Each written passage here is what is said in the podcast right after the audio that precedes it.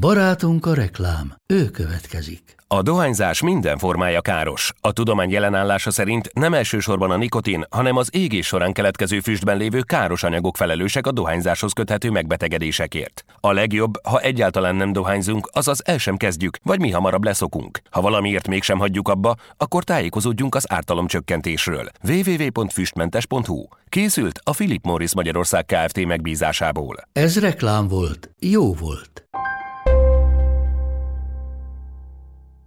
Beaton Studio.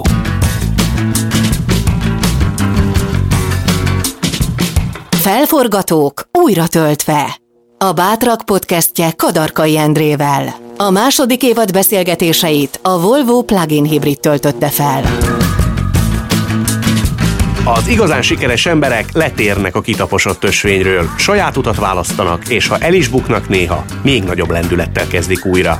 Ők azok, akik átírják a játékszabályokat, új utat keresnek, és elérik, amit szeretnének.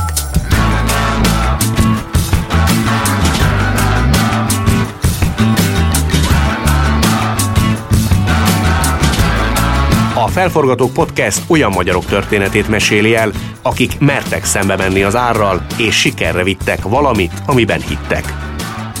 Először sportolóként bizonyított, 18-szoros kupagyőztes és magyar bajnok, négy danos cselgáncsozó.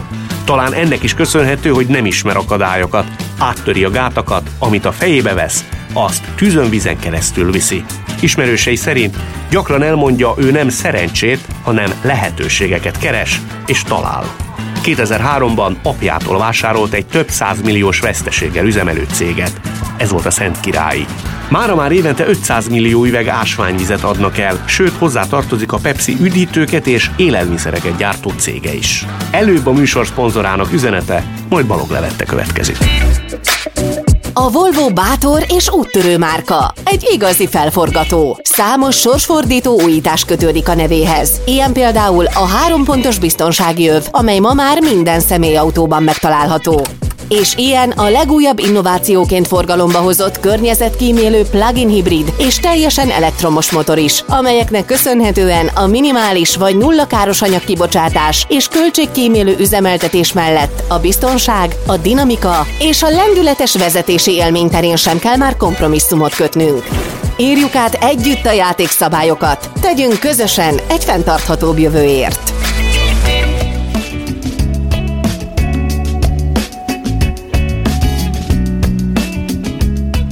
Azt mondta önről valaki, hogy ön elsősorban érzelmi alapon szokott dönteni, mármint a vállalkozásaiba, és csak utána mérlegeli, hogy ez mennyibe kerül. Ez igaz? Mindig azt szoktam mondani, hogy kétféle üzletember van. Van, aki érzelmi alapú, érzelmi alapon és uh, alkotó üzletember, meg van a pénz alapú, aki pénzt akar csinálni. Aki Én alkotó mindig... alapú, az nem szokott ráforagni időnként?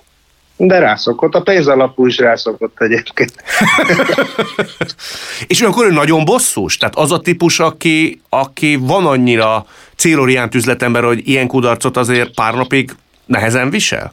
Hát az az igazság, hogy kudarc az nekem nem volt. Tehát a döntéseimet azt általában nem bántam meg. Az ön esetében mi a siker? Vagy mi a siker fokmérője? Nekem abszolút a, a siker sztorim, meg a, amit sikernek élek meg, a, maga a Szent Király ásványvíz, és tulajdonképpen azon is belül az, hogy az ásványvíz kategóriát idézőjebb azt én hoztam, vagy mi hoztuk létre a Szent Király ásványvízze, hiszen nagyon sok olyan trendet, kategóriát teremtettünk, ami most iránymutató és irányadó, nem csak Magyarországon, hanem Közép-Európában is. És az, hogy egy ilyen, ilyen márkát a nullából, 93-ba fedeztük fel a forrást. 2004-ben kezdtük el a komolyabb márkaépítést, és hogy ennyi idő alatt ö, sikerült az országnak, meg a magyar, magyar embereknek egy olyan nemzeti kincset, brandé építeni, mint a Szent Király ásványvíz. Ezt a brandet gyakran említi a nyilatkozataiban. Önnek miért annyira fontos a márkaépítés is, hogy egy bizonyos brand, márka az önhöz kötődjön, és azt ön építse fel? Mert ugye vannak a, a festőművészek, vagy a költők, azok is, hogy a festőművészek rajzolnak valamit, attól egy rajzoló lesz. De hogyha alkotnak, létrehoznak egy egy, egy munkácsi képet, vagy egy, vagy egy Leonardo alkot valamit, az maradandót alkot. Most ez, ez nincs, nincs itt különbség egyébként az iparba se. Ha valaki a brand tudja üzenni azt az értéket, amit létrehozott a márkával. Maga a brand szó mögött nagyon sok dolog van. Munka, kitartás, hitelesség, minőség, és ez nagyon, és annál erősebb egy márka, minél erősebbek ezek a amplitudok, amiknek az összeadódásából létrejön maga a márka. Ön tulajdonképpen a, a márka sikerét ön úgy gondolja, hogy az mindennél fontosabb? Tehát az adott esetben az anyagi hasznot is felül tudja írni? Ha elkezdtem a márkát építeni, az első öt évben egy forintot nem kerestem. Ez meglepetésként érte, vagy ön eleve így tervezte? Tehát ez be volt kalkulálva? Nem, én eleve egy ilyen, ilyen be, beállítottságú ember voltam. Tehát az édesapámmal kezdtük el ugye az üzletet a 90-es évek elején, ő más volt, ő pénzalapon vállalkozott, én érzelmi alapon, és ezért is volt az, hogy 2003-ban szétváltunk, és én megalapítottam a Szent Király vizet, mert én más szinten akartam vállalkozni, mint ő. Én meg azt gondoltam, hogy létre kell hoznom egy kiváló, egy kitűnő terméket, amit a piacra tudok vinni, a piacon el tudok adni, keresetté tudom tenni, és hogyha ne adj Isten, ezen még keresni is tudok, akkor az egy jó sztori tud lenne a végén. Az édesapám az, vagy egy olyan üzletember, aki pénzalapon vállalkozik, az létrehoz valamit, legyárt valamit, arra rárakja a hasznát, és megpróbálja eladni. Én nem, én létrehozok valamit, megkeresem a helyét a piacon, megteremtem rá az igényt, és utána a fogyasztó igények állítják be a terméknek az eladhatósági árát. És mit szólt az édesapja, aki úgy tudom, hogy egy elég kemény, határozott ember volt, amikor előállt, vagy szembesült azzal, hogy az ő fia az egy másfajta üzletfilozófiát követ? Hát az egy nagyon intelligens, jó üzletember volt, és nagyon is becsültem, hogy tiszteltem ezért. Ugye azért volt, hogy 2003-ban szétváltunk, mert mondta, hogy én is mondtam neki, hogy én akkor megpróbálnám ezt egyedül. És szkeptikus volt egyébként, mert, mert ugye a Szent Király ásványvizet azt a saját édesapámtól vettem meg 2003-ban. 5-6 vállalkozás, több vállalkozásunk volt. Én felsoroltam belőle négyet, hogy melyik az, amit el tudja képzelni, hogy el tud engedni. És a Szent Királyi telep, ugye akkor nem Szent Királyi ásványvízot, akkor itt marina szörpöket, üdítőitalokat, gyümölcsleveket töltöttünk. A víz az egy, az, egy, az egy alapanyag volt itt. Volt ásványvizet már gyártottunk, de nem voltunk egy nagy szereplője a piacnak. Most azt akarja mondani, hogy ha borászatra bök rá az édesapja, akkor ön most a borászatot megreformáló magyar üzletember? Szerintem igen. Tehát az életciklusomnak abban a szakaszába voltam, hogy akkor hegyeket tudtam volna elhordani a hátamon, és ez a szakma, az élmiszer szakma, amiből meríthettem, meg keresgéltem, ahhoz kvázi értettem is. Tehát tanultam is, meg értettem is hozzá, hiszen ezen belegondol, most nem tartom magam olyan öregnek, de azért 30 év az élmiszeriparban vagyok. Ez jelenti a kereskedelmet, a termelést, a gyártást, sőt az több is, mert a, a 80-as évek végét ugye elmiszeripari iskolába jártam, és konzervgyárakban, hűtőházakban dolgoztam minden évben, 18-17 éves koromtól. Kvázi végigjárta akkor a ranglétrát és az alapokat. Hát.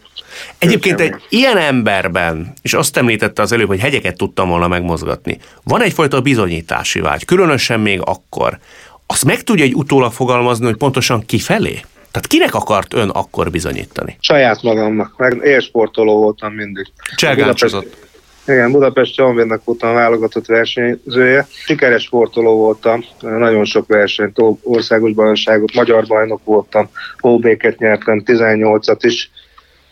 Budapesti Honvéddel össze voltunk csapat magyar bajnokok. Hétről hétre megnyertem, nyertem egy aranyérmet, és nem álltam meg, a következő héten megint meg akartam nyerni, és hat éves koromtól úgy nőttem föl, hogy nekem minden héten, minden évben bajnoknak kell lennem.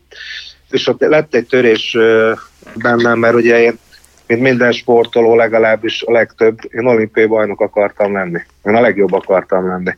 De sajnos ez nem sikerült, nem, nem úgy hozta az élet, és ezért 22 évesen, 21 évesen abba kellett hagynom a a versenyszerű sportot. Egy ilyen sikerorientált ember nagyon nehezen viseli az ilyet? Amikor szembesül azzal, hogy amire eladdig az életét feltette, az valószínűleg nem fog sikerülni.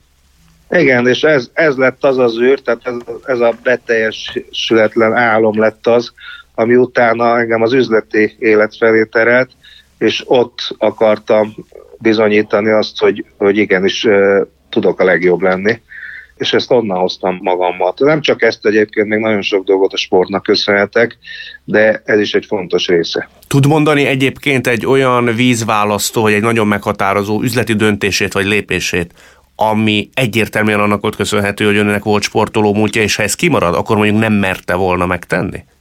Hát az olyan volt több is. Volt 2003-ban, ugye, amikor kiköltöztem ide Szent Királyra, kiraktam az irodámat, és egy raklap volt az íróasztalom, és egy 60 éves gépet örököltem, vagyis kaptam az édesapámtól, amin 20-30 ember dolgozott, hogy lejjön egy flakon víz róla. Akkor el kellett döntenem, hogy 2004-ben hogy kezdem el az évet, hogy márkát kezdek el építeni. Neki megyek a nagyoknak, ugye a világ összes vezető vízgyártója itt volt. Itt volt a Nestlé, a Danone, a Pepsi és a Coca-Cola. Tehát, hogy én felveszem velük a harcot és márkát építek, vagy pedig beállok a középszerű magyar gyártók közé, és áralapon kezdek vállalkozni, és a legolcsóbb, kvázi a legolcsóbb leszek, és így, így tudok eladni. De viszont így profit minden nélkül értéket nem teremtve lépkedek tovább. Úgyhogy én, én itt abban a pillanatban márkaépítést választottam, és jó döntöttem egyébként, mert ugye az élet az engem igazolt, mert a négy cég, akit felsoroltam, abból kettőt már meg is vásároltam. Úgyhogy jól döntöttem szerintem. És akkor, ha jól tudom, a kezdet-kezdetén elég tetemes hitelt vett fel, majdnem két milliárd forintot fel kellett vennie. Há, abszolút, hát nem volt, nem volt nekem akkor idézőjelben egy félérem se. De ilyenkor hát, ön nem félt kockáztatni? Az egy irgalmatlan nem. nagy pénz. Hát ez volt a bát, tehát ez volt a második, az első az, hogy rendet építek, a második, ott ugye ott volt egy jó döntésem, hogy a, az első, ugye elkezdtük a márkát építeni, és egy sikeres márkaépítés volt, nagyon keresett lett a termék, és nem tudtam eleget gyártani, viszont a, a pénzből nem kezdtem el gépet venni, ez 2004 és 2007 között volt, hanem az összes pénzt marketingre forgattam vissza, 10-10, a bevétel 10-15 százalékát visszapörgettem a marketingre, és csak 2007-ben döntöttem úgy, hogy beruházok, és akkor is a világ legjobb töltőberendezését fogom megvásárolni, az a cég egyébként előttem kelet-európai tulajdonú cégnek még nem adott el gépsort. Az volt a nagy dolog, hogy az ilyen, egy ilyen gépnek a legyártása az 7 hónap. Egy ilyen gépnek az ára akkor, ez az 2000-es évek elején akkor is másfél milliárd forint volt. Ugye plusz a gyárépület. És egy ilyen gépnek a gyártását nem kezdték el anélkül, hogyha valaki 10-20-30 százalék előleget nem fizetett ki a cégnek. És itt az volt a nagy sztori, hogy nekem ezt nem kellett kifizetni. Tehát elhitte a, tehát tulajdonképpen nulla önerővel elkezdték nekem gyártani a gépet, mert nagyon fontos volt, hogy az ősszel volt ez a megállapodás, és a következő szezon nekem nem volt szabad lekéslem. És az alelnök úr az ebbe segített, és egy papírszalvétára írtuk le a megállapodást, ami a mai napig a, a szerződésnek a melléklete, hogy hogy ő úgy odaadott, tehát kvázi, ha nem is puszira, de majdnem odaadott nekem egy gépet.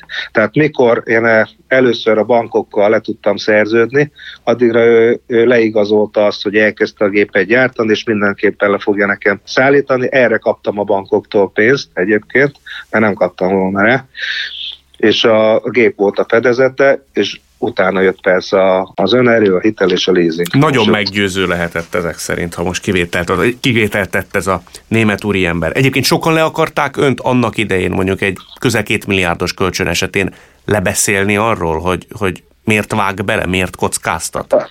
Hát a legemlékezetesebb az az volt, amikor, a, akkor bejelentettem a családi ebédnél, hogy akkor én a Krones gépet, ez akkor egy, egy 7 millió 7-8 millió eurós beruházást elindítok, és is tudták a szüleim, meg mindenki, hogy, hogy nincs rá pénzem, de én nagyon hittem a márkába, a Szent Királyi brandbe. Tehát majdnem szívünk. Édesapám odahívatott egy-két régi szakember barátját, hogy beszéljenek le róla, de nem tudtak. Úgyhogy mondtam, hogy ezt, ezt hagyjuk szerintem. El se bizonytalanodott, amikor rutinosabb, nem? nem? Egy, egy pillanatig sem. Tehát én, a, én az, az édesapámmal együtt kezdtem el üzletelni, és nagyon sok jó dolgot csináltunk együtt, de nagyon sok olyan dolgot, amivel nem értettem egyet, abból tanultam. És ez volt az egyik. Ő mindig olcsó, felújított, innen-onnan összeeszkábált gépeket vettünk, és én mindig ez ellen ágáltam, és a végén mindig engem igazolt az élet, hogy utána többe került a, a, a, leves, a, a leves, mint a hús. Tehát de mi diktálta az ön önbizalmát? Fiatalon, amikor a szakma nagyja is adott esetben azt mondják, jó, a rutinosabb emberei mondják azt, hogy Levente, jól gondold meg, mert nagyon sokat kockáztatsz. Egy fiatal emberben honnan van meg az a hit, szenvedés, magabiztosság, hogy azt mondja, hogy már pedig nekem igazam lesz? Mert én tudtam, hogy a Szent Király brand az, az, az egy iszonyat erős márka, tehát egy, egy kiváló, egy fantasztikus minőségű termék, és egy nagyon erős brandet építettem akkor már. 2007-ben akkor én már majdnem piacvezető voltam. Tehát az, azt képzelje, hogy hogy a, ilyen tízes szorzókkal növeltem az eladásomat. Tehát olyan, olyan szárnyalásban volt a, az eladásom, az értékesítésem, a marketingem, hogy az csak én éreztem egyébként, mert nem csak termelőszektorban érzem magam erősnek, hanem a marketingben is, és én együtt láttam a csillagoknak az állását, tehát a marketinget, a terméknek a minőségét, a technológiát, tehát ezt a három dolgot. Én láttam, hogy ezt a mind a három lábat én meg tudom erősíteni, akkor engem senki nem tud legyőzni. Mindjárt és, beszélünk majd a marketingről, de egy viszont nagyon érdekelne. Ugye egy külső szemlélő számára szerintem az lehetett az első benyomás, hogy mondjuk gonosz megközelítéssel, vagy csúnya szóval élve, ön beült a kézbe. Tehát az édesapjától kapott egy céget. Azt lehet, hogy sokan nem feltételezték, hogy ebben mennyi munka, mennyi innováció és felforgatás volt. Az nagyon bántja, vagy bántotta önt, amikor ezzel szembesült, ilyesfajta vélekedéssel? Ilyet nekem nem mondtak, annál is inkább, mert ez a cég, amikor én átvettem, ez egy mínusz 500 milliós cég volt és amikor átvettem, két év múlva 1,8 milliárd volt pluszba. Tehát én átvettem az édesapámtól egy tönkrement vállalatot. Természetesen a vizet, tehát ő volt a, az ásványvíznek a felfedezője, azt neki köszönhetem egyértelműen. Volt egy víz, de nagyon sok jó víz van Magyarországon meg a világon, de nagyon kevesen tudnak belőle márkát és brendet építeni. És amit visszatérek, hogy nagyon becsültem és tiszteltem édesapámba, hogy a halál 2007-ben vesztettük el. 2004-2005-ben ő már hátra lépett, és azt mondta, hogy Levikém, ezt csináld, ez jó. Tehát attól függetlenül, hogy határozott és kitartó ember vagyok, én egy önkritikus ember is vagyok. Tehát amikor én hibázok, vagy amikor nem, nem értek, vagy nem tudok valamit, akkor én, én azt tudom magamról. Önnek menny, mekkora az a szűk kontrollcsoport, vagy az szűk kör, amely szólhat, vagy észrevételezheti azt, hogy Levente, itt most hibáztál, itt most a saját fejed után mentél, és ez nem volt feltétlen optimális. Nem, én mindenkitől nincs ilyen szűk kör. Mindenkinek elfogom a véleményét, csak mérlegelem a, a, az intrikákat. Az, az mondjuk azt a kollégáimnál azt megkövetelem, hogy csak akkor mondhat valaki valamiről véleményt, hogyha tudja a megoldást. Hogyha nem tudja, az, az nekem okoskodás. Most viszont akkor ugorva még egy picit vissza az időben. Említettük a marketinget. Mindenki kiemeli, hogy az ön sikerének az egyik legfőbb titka tán ez volt. Ön tanulta ezt valaha bárhol is, hogy mi a jó marketing titka? Mert minthogyha nekem legalábbis úgy tűnik távolról, hogy mindig ösztönösen nyúlt jó megoldások után. De honnan tudta, hogy ezt hogy kell csinálni? 80-as évek, 80-as évek eleje. Az első nyugat-európai magyar vállalatot, ami egy görög-magyar vállalat volt, és az édesapám viccelődött is vele mindig, hogy keletebbre vannak, mint mi, és mégis nyugat-európai magyar vegyes vállalatról beszélnek. Ő annak volt az ügyvezető igazgató helyettese.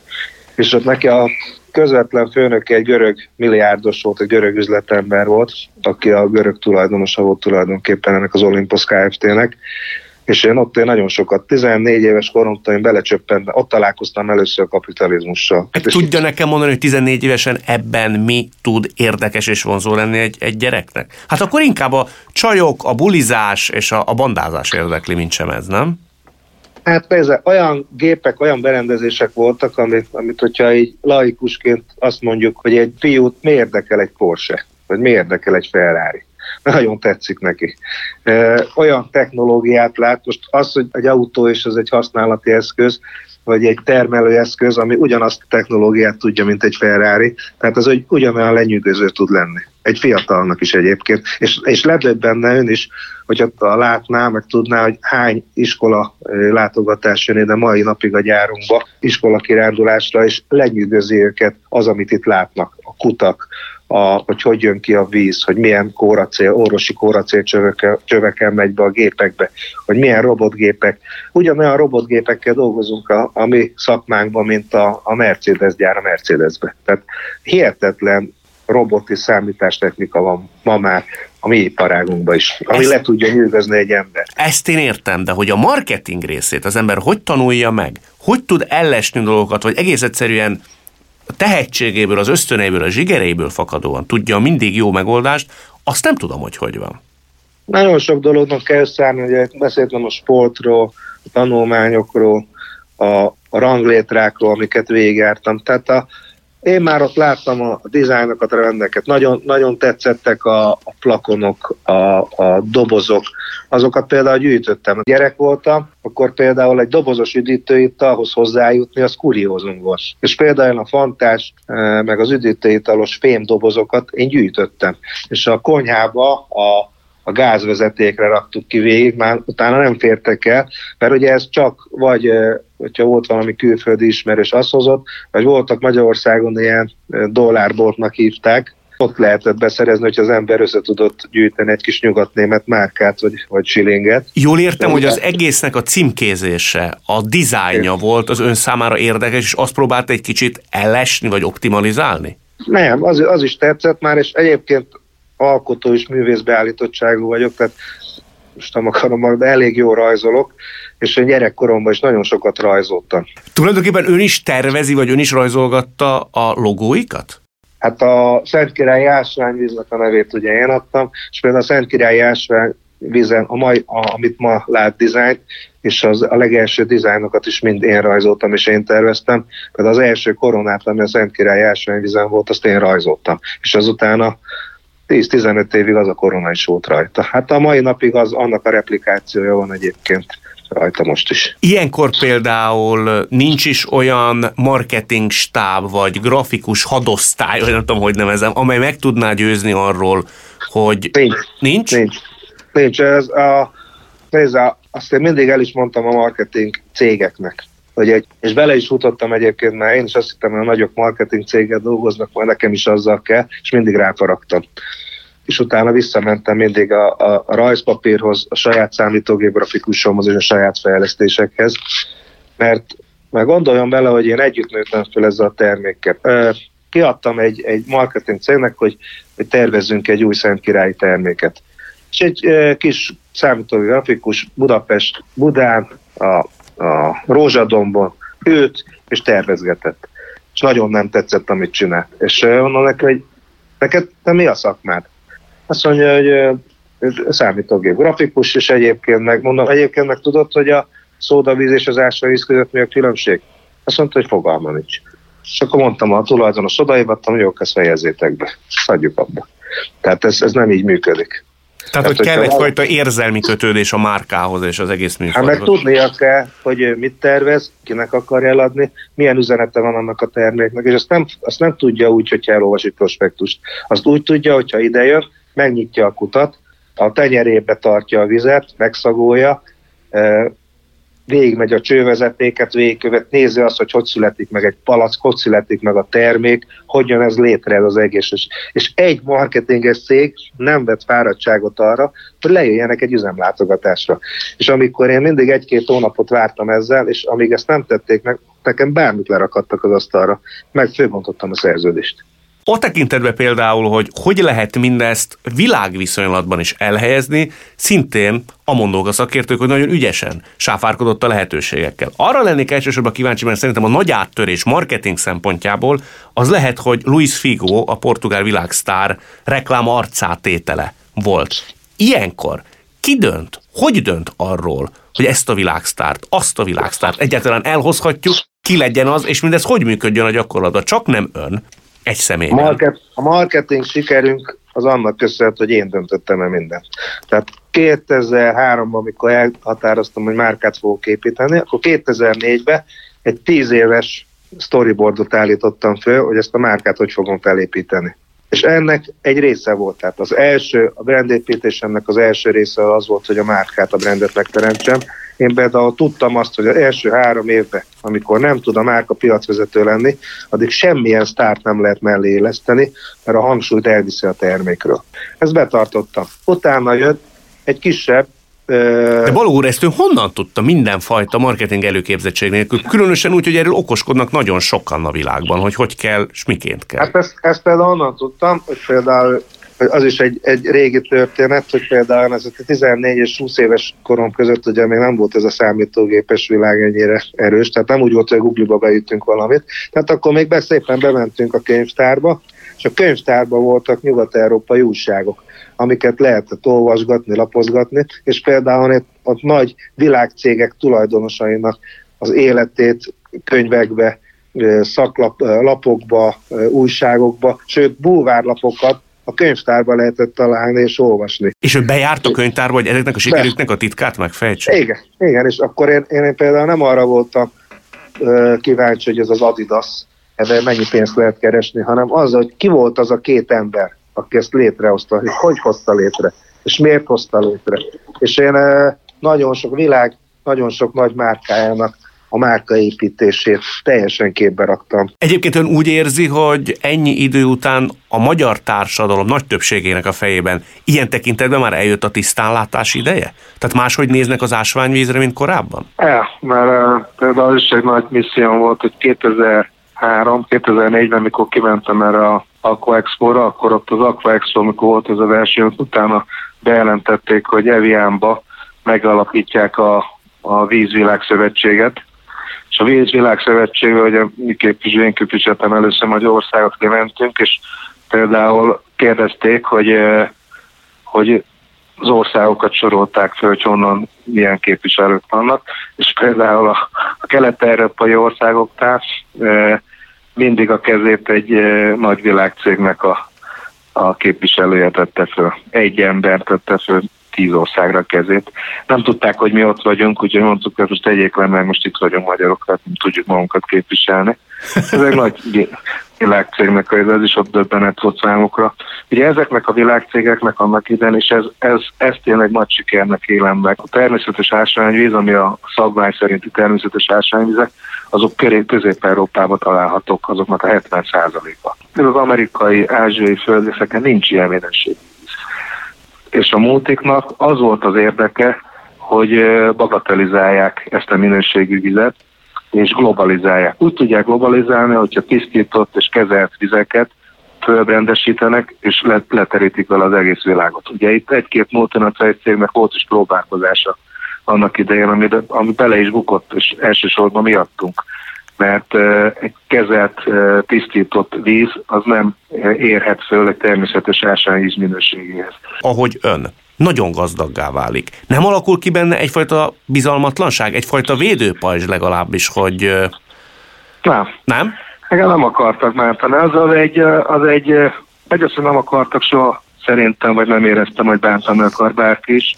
A másik meg az, hogy, hogy olyan nagyon, egy másik nagyon jó tulajdonság, ami lehet, hogy örökölt, hogy én akkor kezet fogok egy emberre, hát most ez a kor- korona miatt most azt nem lehet de de a kezet fogok, egy kezet fogtam mindig egy emberre, és bemutatkozott, én már tudtam, hogy 80%-ban tudtam, hogy kivel állok szembe. Azt mondja, hogy ez örökölt tulajdonság. Úgy értő, hogy az édesapjától eredeztethető ez? Mert ugye ő egy keménykező, és akkor oda akarok kiukadni, hogy... Nem, a nagypapám. nagypapám. Nagy... Az édesapám az, az más volt. Az édesapám az tehát a, tehát a vezetés stílusunk is más volt. Tehát én, hogyha csalódtam egy, egy, egy alkalmazóba, egy dolgozóba, én, én elköszöntem tőle, tehát elváltak az útjaink.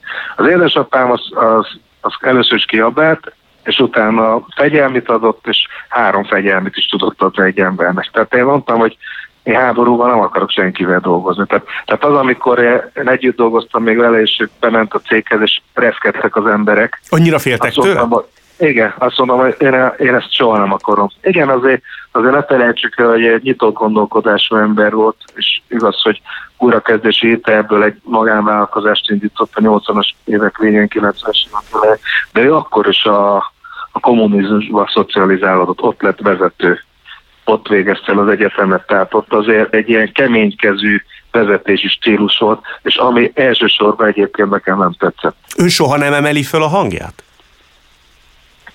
Nagyon ritkán emelem föl egyébként, a végsőkig nem emelem föl, de éppen ez azért jó egyébként, mert amikor viszont felemelem, akkor komolyan veszem. Tulajdonképpen önöknél, vagy önnél most mindenki mosolyog a munkahelyen, azt akarja mondani, vagy legalábbis a nagy Igen, többség. abszolút, abszolút. Igen? Abszolút. Igen. Igen. És sírnak. És amikor nyugdíjban most hónapja egy, egy egy targoncás, két volt nálunk 20 évig, az nyugdíjba ment, és sírt, és a nyakamba borult. Úgyhogy én egy évben főleg az utóbbi időben kétszer-háromszor találkoztam vele. Ezt akartam mondani, hogy azért olyan nagy a távolság önök között, hogy olyan nagyon szoros emberi kapcsolat nem alakulhatott ki, mégis kötődött ehhez. Igen, igen, igen, abszolút így van. És amikor vannak a céges rendezvények, akkor is odaülök az asztalukhoz, és én együtt bulizok velük reggelig, és együtt beszélgetünk a régi dolgokról. Édesapámról, mi hogy volt, kikivel volt, hát ugye most már nagyon nagy vállalat lettünk, de de, de még mindig megvan az a, az a régi törzsgárda, akivel az ember, ember tud kapcsolódni. Mint mindannyiunknak, a felforgatóknak is szüksége van feltöltődésre, ami aztán hajtja őket előre a maguk útján. Most megtudhatjuk, miből merítenek ők. Az inspiráció támogatója a Volvo Autó Hungária egy nagy volumenű üzletember, az honnan nyeri az inspirációját? Ugye a műsor arról szól, hogy itt azért felforgatókkal beszélgetünk. Ott szükségképpen meg kell legyen a megújulásra való vágy, szándék és igény. Az honnan meríti az ember? Hogy hogy kell azt csinálni? Én egyértelműen a sportban merítem, az élsportban. Mint élsportoló, és sikeres élsportoló. Nekem hétről hétre és évről évre bizonyítanom kellett, hogy én vagyok a legjobb abban a sportban, amit csinálok, vagy, le, vagy, vagy arra kellett törekednem, hogy én legyek a legjobb. És ez, ez az érzés, ez megmarad az üzleti életbe és az emberbe, hogy a, amit létrehoz, és létrehozott valamit, azzal nem áll meg az élet. Ugyanúgy kell tovább dolgozni, és ugyanúgy kell bizonyítani a magának és a környezetének, hogy létre tud hozni és bajnok tud lenni abba, amit ő maga is csinál. Igen, csak ez nem jár azzal a veszélyen, hogy az ember időközönként egyfajta örök elégedetlenséggel vagy telhetetlenséggel kell, hogy szembenézzen? Szóval nincs megálló, hisz jön az újabb-újabb cél. De, és erre nagyon oda kell figyelni, és ezt vettem észre magamon egy pár évvel ezelőtt, és ezért is mondtam azt, hogy, hogy, hogy át kell értékelni a dolgainkat, és ez, ez így van, ez így van. Egy idő után ez, ez akár még boldogtalanná is tehet valakit. Önnél volt olyan időszak, amikor nem jutott el oda, hogy megveregesse a saját vállát, hogy azt mondja, hogy Levi basszus, azért, szóval jó volt ez azért, ez már nem akármi. De volt, abszolút volt. A feltöltődést hozó élményeket a Volvo Autó Hungáriának köszönhetjük.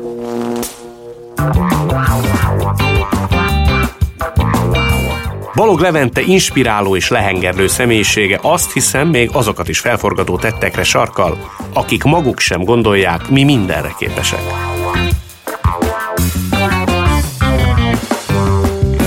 A világot a felforgatók teszik jobb helyé, konfliktusokat vállalnak, mert hisznek valamiben. Nekik köszönhetjük a fejlődést. Magyarországon is vannak felforgatók szép számmal. A következő epizódban újabb hazai útkeresőt ismerhettek meg. Ha tetszett a felforgatók, iratkozz fel a műsorra az Apple, Google és Spotify podcast lejátszókban, vagy bármelyikben, amiben most épp hallgatsz minket. Kövess minket a Felforgatók Facebook oldalán és az Instagramon. Ha szeretnél világszínvonalú podcasteket hallgatni, nézz rá a beatonstudio.com weboldalra. Az összes műsorunkat megtalálod. A mai adás szerkesztője és vágója Kovács Málna, a zenei és utómunka szerkesztő Szűcs Dániel, hangmérnök Major Csaba, a gyártásvezető Gröger Dia, a kreatív producer Román Balázs, a producer pedig Hampuk Richard volt. Én Kadarkai Endre vagyok, legyetek felforgatók ti is.